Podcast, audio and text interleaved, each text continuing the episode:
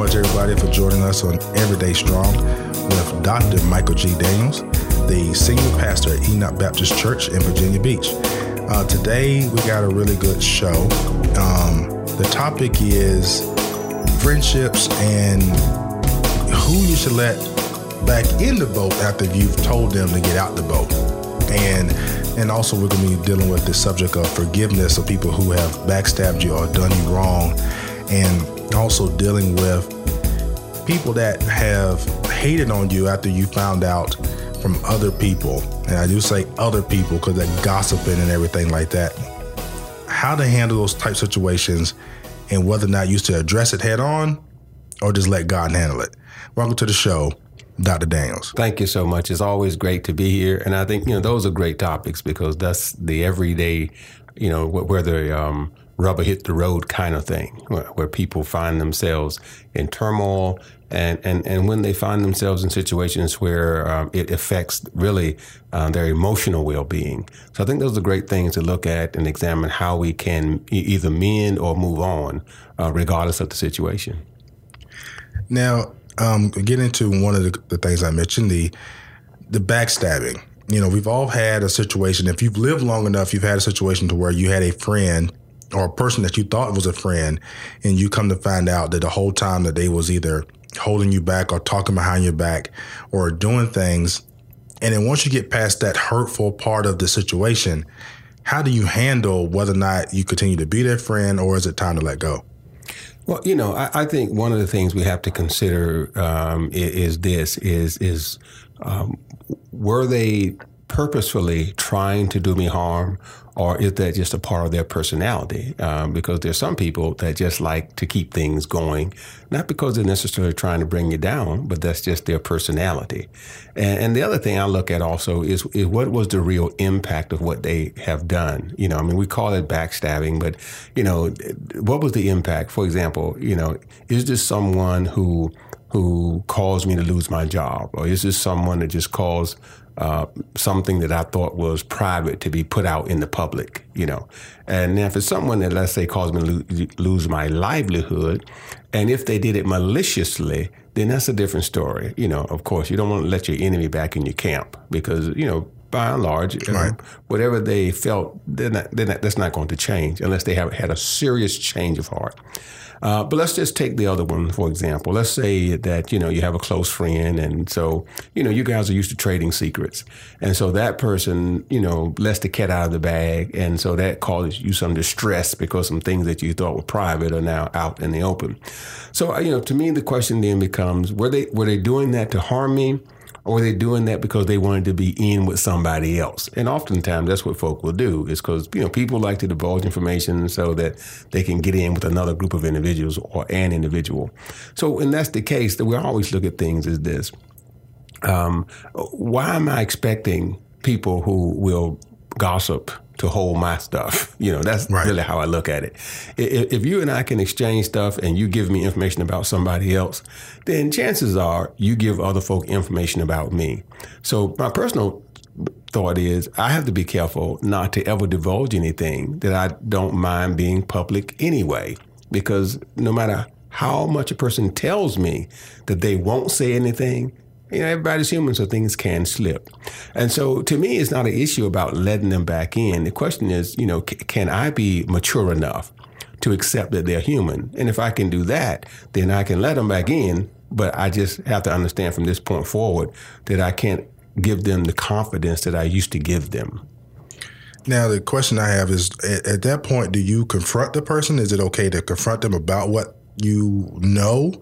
You know, and, and this is the part where I always tell people, I say, okay, you deal with the facts. If you have hardcore proof that the person said this, that, and, or whatever about you, or let some secret that you told, you know, that you confided in with them out, then how do you go about con, um, confronting them on that issue? Well, here's the thing: uh, if it's truly a secret, let's say, and only two of us know, then there's only one way for it to have gotten out. I told somebody, or the person told somebody. So, you know, uh, and if I didn't tell anybody and the walls didn't talk, then I knew it had to be the other person. My thing is, you, you always uh, confront the person, but you don't be confrontational. There's a difference between confronting and being confrontational. So if you said something that I think you should not have said, then, you know, my thing is to let you know that, hey, you know, here's the situation. You know, word got back to me, you know, that this came up in conversation. And I thought, you know, you and I had understanding. Uh, so, you know, if, if that happened, you know, uh, let, us look at why this kind of thing. But I'm not going to attack you because I think you did it. You know, and the only reason why I bring it up that way is not to be confrontational, but sometimes people just need to know that the person they think will hold something in confidence will not.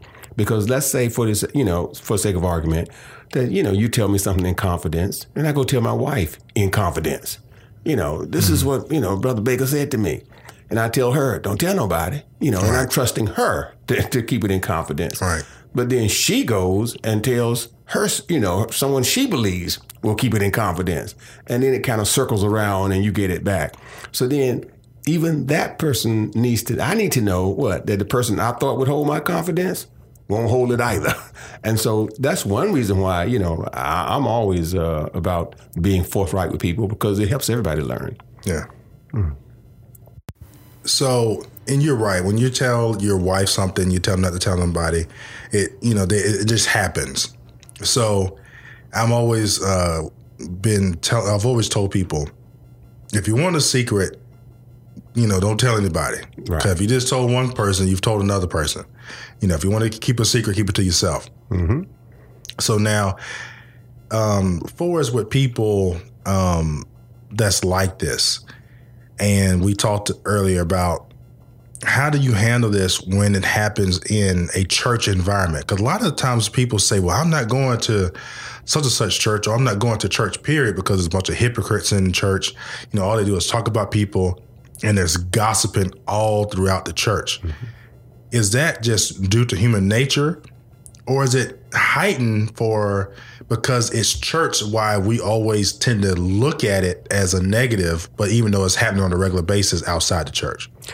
I think it happens everywhere. It happens certainly in your places of employment. It happens in your, your family, you know, community, and it happens in church. For some reason, people tend to think that when people come to church, they lose all the characteristics that they had when they were away from church. Uh, but if a liar joins the church, they don't stop lying. Right. You know, if a gossiper joins the church, they don't stop gossiping. In fact, um, I, it, it always has intrigued me why people think that membership in a church automatically confers, you know, some sort of perfection on people. Mm-hmm. Uh, that would kind of be like when everyone enters the doors of a hospital, they all of a sudden get well. You, you, know, and if you go in the hospital, you don't get well just because you come in the door. You know, you're sick for a period of time. Some people don't even make it out of the hospital. In fact, the hospital is filled with sick people. So if you if you look at the church in that light, let's say that there are people who are sick. You know, we say sin sick, but there are people who have issues, they have problems, everyday right. problems. When they come to church, they don't just cure as soon as they walk through the door. It would be nice if they did, but they don't. So the people in the church are, are not a whole lot different from people outside the church, but they're just on a road. They're trying to get better. They're trying to improve their life. So, so will they be gossiping? Yes, but they were gossiping before they got to the church as well. Right. Will they be telling your your you know most innermost secrets? Well, if you came to church and gave them out, they were no longer secret. That's the thing I right. people have to understand. So if I came to church and I'm in prayer, let's say you know, we have a prayer and praise service, and if I get up and testify and I tell folk everything, right. and then people start talking about what I just said, well, I told everybody. Right. And so now I shouldn't be mad because folk told me. Let's say that, for example, if if I, you know, well, because I, I, can never be an unwed mother, but let's just say it's an unwed mother. And, you know, she, she's a member of the church. She comes there. She's been a wonderful person, singing on the choir, doing great things. And all of a sudden, we notice that there's a baby bump, and that bump starts to grow. And so, right. you know, people are going to start thinking, wow, we know she's not married. Now she's pregnant. And so then people start talking, you know, whispering. Mm-hmm. Now she may get upset and say, I can't believe these church folk, they're always talking about people. Well, you know, um, it's evident that you are pregnant. It's evident that you know you're not married, and so it's not that folk are gossiping. They're just noting what is evident. So right. should I get mad at folk because they see that I have done something that's contrary to biblical principles? No. But just like when people who live together come to church, it is evident they're not married. They have different last names, live at the same address. Right. So if I'm doing something that's evident, to me it seems simple. Rather than me getting upset if people talk about my wrongdoing, stop doing wrong. Yeah. Switching gears here a little bit. Um, one of the uh, the questions I always get from people that's newly joined a church or coming to church in general for the first few times is the the cloud of negativity that's over a church when you first walk in because everything it seems like you're doing in your life is the absolute wrong thing and then sometimes when you start going to church a lot of negative stuff starts happening to you is that um explain that to me i got an idea what could it what it could be but explain that to me why is it that when you start going to church on a regular basis it seems like oh, you know, my lights wasn't cut off last you know, all year. Mm-hmm. I started going to church, my lights started getting cut off, or I've run into issues. You know, then I said, well, maybe I shouldn't go to church. Is that something that happens on a regular basis, or is it more subconscious and, and people self inflicting it? No, I, I, don't think it's something that happens on a regular basis. In fact, I think it's the opposite. But here's what I think is the driving force behind that. Most people that come to church have a reason for coming to church. And, and usually it's just, it's, it's not that, you know, they had some epiphany that they woke up in the middle of the night and said, you know, wow, I need Jesus in my life most people come to church because there are issues in their life. There, there are emergencies in their life that drive them to seek help somewhere.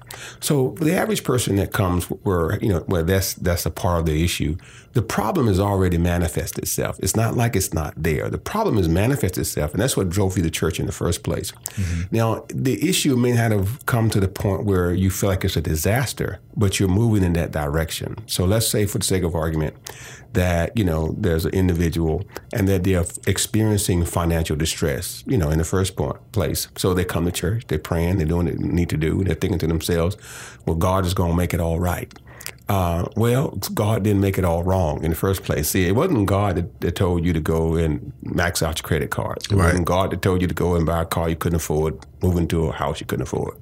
So now you come to church and your thought process is God going to make it all right.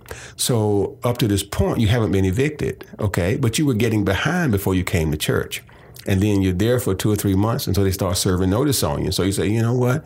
Before I joined here, this wasn't happening in my life. Yes, it was. That's why you came to church in the first place. Right. There's another difference too. When people are out in the world, um, let's say they will do unsavory things to resolve the issue.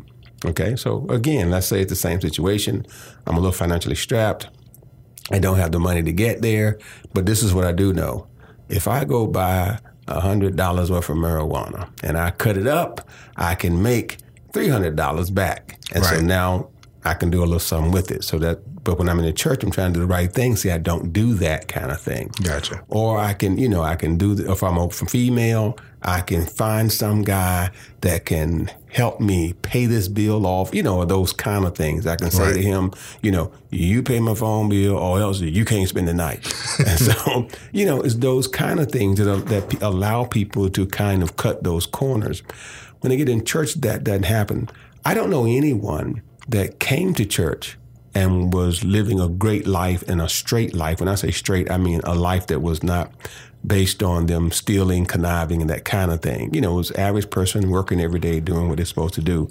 They came to church and all of a sudden the bottom fell out. you know, that right. normally just doesn't happen. Right. Um, so, uh, you know, the economy is going to turn down whether you're in church or out of church. You know, and, and the scripture says this it rains on the just as well as the unjust. It means what? Everybody going to get wet. Right. so whether you're in church or out of church, you're still going to get wet.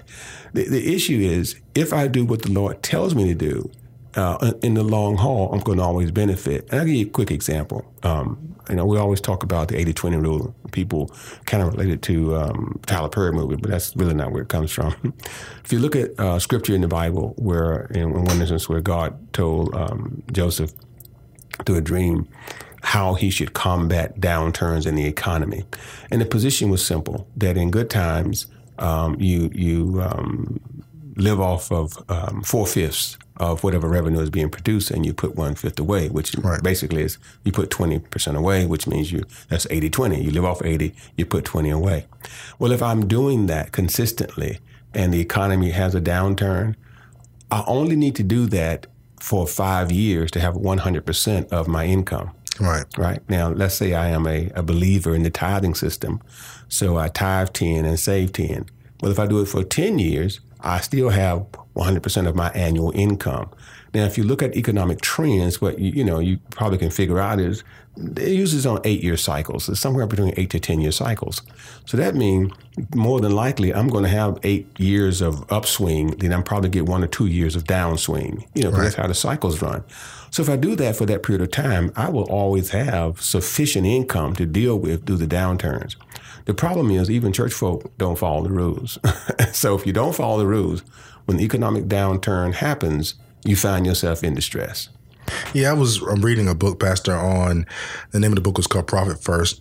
And they talk about something similar to that, basically in the business world, taking your profit right off the top and putting it in a whole separate bank account so you can't touch it to make sure you don't put it back in the business. Mm-hmm. Same similar concept, but it's like it's in the Bible already. Like take your 20% right off the top before you do anything and put it away and then spend the other 80% on quote unquote operating expenses. Right. Same thing with, you know, your livelihood and things like that. If you go past 80%, that's when you start having issues. If you want to live comfortably, keep it at that 80%.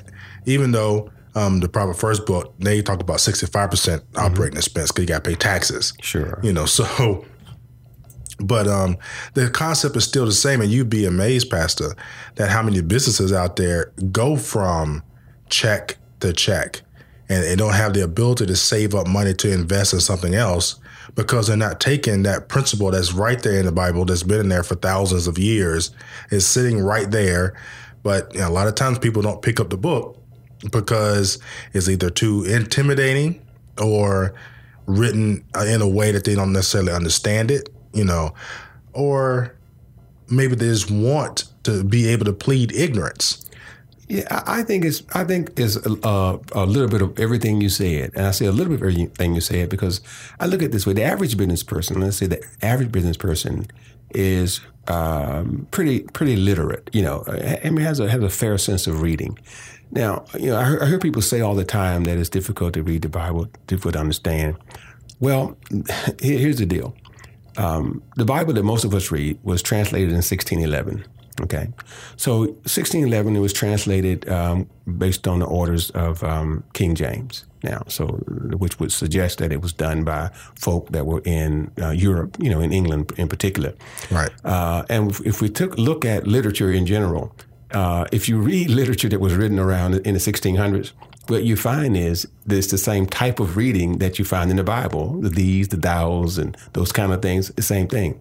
So if I can make it through a junior college and I have understood Oedipus Rex and Shakespeare, if I really understand that, I can understand the Bible because it's the same language. Right. Now, now granted, there are people who get through a two-year college or even four-year colleges and when they read that kind of stuff, they don't really care about it. They don't try to understand it, just try to make the grade and get out of class. But the language is no different than that language. Um, and, and because here's what we know um, people that were in, in, in Israel didn't speak um, thee and thou, they spoke Hebrew, which is not right. thee and thou. So it's a translation of it. But as far as the 80 20 and, and, and that thing, I, I think it's the issue of people not wanting to follow it not that they don't understand it, you know. And and businesses are no different than families. You know, the the person that runs their household check to check will run their business check to check. Right. And and and that's how people like to operate uh, because most people like to live at the fringe of their income. You know, most people do. And, and because of that, that's the position they find themselves in. And that's an American trait. You know, we are a culture that likes to live at the fringe. We like to live higher than what we need to for various reasons. You know, you know, for example, uh, and and I'll, I'll, use myself as an example, so I won't hurt anybody's feelings. Uh, there's myself and my wife, right? And we have a four bedroom house. Now, right. here's the deal: how many rooms can we sleep in? right. You know, I mean, we don't need four bedrooms. Matter of fact, it just becomes uh, a, a, it, it drains excess income because now I had to heat and cool and and clean all that kind of thing. Even when I had two children at home, right. I didn't need four bedrooms. Three would have been sufficient. Uh, you know, a girl, a boy, you know, my wife and I. So I'm saying, but that's how Americans think. You know, we don't buy what we need, we buy what we want. And so because of our culture, you know, and the same thing with businesses. Many businesses don't operate based on what they need they operate based on what they want. And so they drain the business rather than doing what you said. You know, let's operate the business based on the long haul and not based on this first year. Right. Know? And so let's do what we need and let's, you know, keep the value rolling, that kind of thing. Right.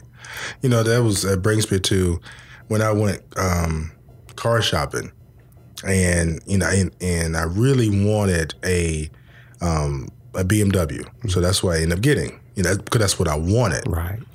But then talking to my wife, we wanted certain things in the car. We wanted to be able, you know, wanted it to be able to stream our music, you know, Bluetooth streaming and everything.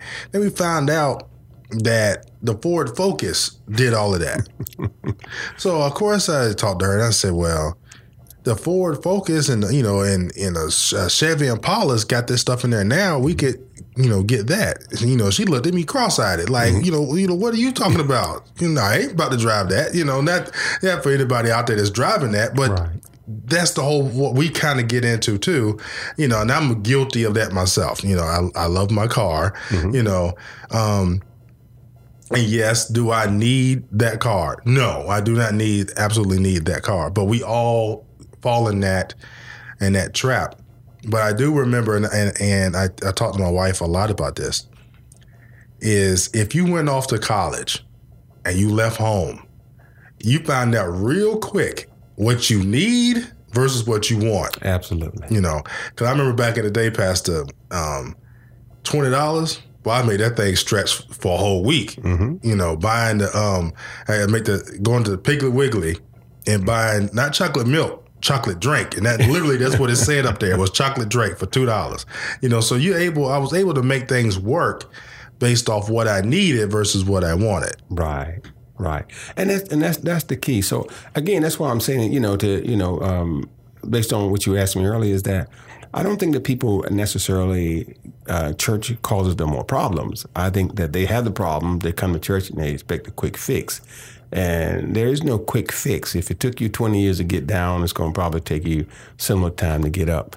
You know, and, you know, even when, you deal with it from a standpoint of relationships, you know, people sometimes have bad relationships. They come to church, think they're going to get better, and, and they don't get better overnight.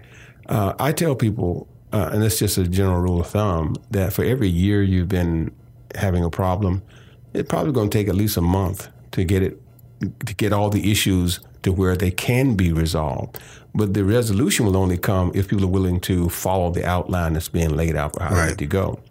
Uh, so you figure if you've been married 12 years, it's going to take you a year to get it right. The problem is people don't wait a year, you know. So they, they you start laying out the foundation for how you should correct your problems, and then after four months, somebody gets tired, and they'll be like, "It's been four months, and we've been coming to church, and we've been seeking this biblical counseling, and it ain't worked yet. I'm sick of it," and they move on. Right. Well, but you put up with it for 12 years originally. And right. now you don't want to invest 12 months to get it corrected. So you give up after four months. And so you're back to square one again. But then you blame God or you blame the church and say, well, the church didn't do it. It wasn't the church that didn't do it. It's the person that didn't want to stay in, you know, in the format that was laid out until everything got resolved. Now, do you think that's because they want somebody to blame at that point? Like there was maybe searching for someone or something else to blame for it not working? I think most people want someone else to blame. I, I, I rarely find people that accept you know responsibility for their own actions. You know, one of the things you know I I uh, try to impress upon people is simply this: the minute you become the victim, the minute you become the victim. you know, right. It's just that simple. So my, I guess my point is this: if I blame you for my failure, then I fail. Right. Because I'm blaming the wrong person, you know. And, and so Uh, because my failure is never what you did; it's what I did not do. Right. Th- th- you know, there's nothing you can do to cause me to fail. You know, you can tell on me. You know, and like you mentioned, the backbiting deal. But your telling on me is not what caused me to fail. It's what I did wrong that you revealed. But if I never did the wrong, there would be nothing for you to tell. Right. So it's me that caused me to fail. Now I may blame you and say you shouldn't have told on me, but I shouldn't have done it. then then, then I wouldn't have failed. And so the same thing with relationships is that I have to always go back and ask myself, you know, is it really me? Now, uh, again, let, let's say for the sake of argument that I'm in a relationship, you know, and that my wife, um, she, you know, is is tired of us living where we are, or whatever. Uh, don't don't like, you know, the way I'm c- conducting business, and and you know, she's just fed up with me for whatever reason. Right. And so she leaves. Now, I may look at and say, you know what, but I'm doing everything the Bible tells me to do. You know, I, I, I you know, I was a dog, I was hitting the clubs. Now I'm doing everything right, and now she's mad. And I blame her because I say, you know what, I'm doing right. Why can't she do right? Well, but I met her in the club Right. you know, and that's what we were doing when I met her. I, I met her a certain way. So should I really blame her for not changing her stripes? Right. Or should I blame me because I'm the one that changed? And so really I made the wrong decision. I selected her in the club and now I'm mad because she wants to stay in the club. Right. And I'm saying, well, I'm I'm in the church. I love the Lord and I'm singing on the choir and uh, I'm, I'm mentoring kids. And and how could this woman do this to me? Well, no, I selected her that way, and I expected her to change. Um, you know, I'll, I, you know, I, and I don't anybody get mad, but I tell folk all the time. Anytime you find a person that's by themselves, you better ask yourself why. Right by itself. You That's know? right. I don't care how pretty they look. You better ask yourself why. And there's always a reason why. Either mm-hmm. somebody threw them away or they walked away. or they walked away. And you better figure out which was the case and make sure that you can put up with whichever the case was. So if they walked away, you better make sure you're not the type of person they walked away from. If somebody threw them away, you better make sure you can put up with the reasons why they got thrown away. Right. Now, going back to what you're talking about, that they, if you met them in the club and they're still in the club, even though after you are now in the church or doing the things in the church, now I would tell the people, it's like, well, did you love the person when he was in the club? And they haven't changed. Hmm. And now that you're not in the club, why did you stop loving the person? Because they haven't changed. If you know they're going to the club, they're not doing nothing to harm the relationship with you. They're not cheating on you or doing anything like that. So why should you feel? I understand that you may want them to come to church and be more involved in the church, but that's not what you married or what you fell in love with. So now, let's say a person can't get past that and they are married. What can they do, if anything, to correct the situation? Well, you know, um, that's a that's a deep question because you well you preface it by saying what if they can't get past it? So that's the thing. If you can't get past it we we in trouble right there. But let's just say that's the situation that i got someone um, and i'm saved. I'm now saved sanctified got the holy ghost and they still going to the club every thursday night because that's ladies night. Perhaps i don't know what the nights are now but let's say it's Right. ladies night. They go that's free and and uh, they on friday night because after all you got to hang out on friday night. Right. uh, and, and that's and so I'm home by myself all night long. And, and and you're right. Maybe they're not doing anything, but that just bothers me to no end. You know. So what are my choices? You know, because I used to go with them, but now I don't. Okay. Um, the issue for me would be um, if if if it is a a um, a situation where I can't take it. You know, if I can't take it, then I can't blame them again, I have to blame me, and that's why I say, you know, you, can't. I can't say I'm being victimized by the person because I'm the one that can't take what they're doing. So if I can't take what they're doing, I have to reassess my own self. Where am I at? Because I'm saying I'm the Christian. I'm saying I'm the one that has all these values. I'm saying I'm the one that now is filled with the Holy Ghost. So if I truly am filled with the Holy Ghost, that means I'm the one that should be practicing what Paul elaborates in the 13th chapter, 1 Corinthians, which is love is long suffering, love is patient, love is kind. So I'm the one that should be saying to myself, you know what? I'm going to be patient with them. I'm going to be kind. I'm going to be long suffering because I'm the Christian. And so if I'm fully what I said, it's my responsibility to be what I said I am. Right. And then it goes back to like what we was talking about earlier about people um, backbiting on you. If you consider them a friend, a close friend, no one is perfect. So somebody's going to make a mistake. It's whether or not how you deal with that, and it's still on you. It's not on them.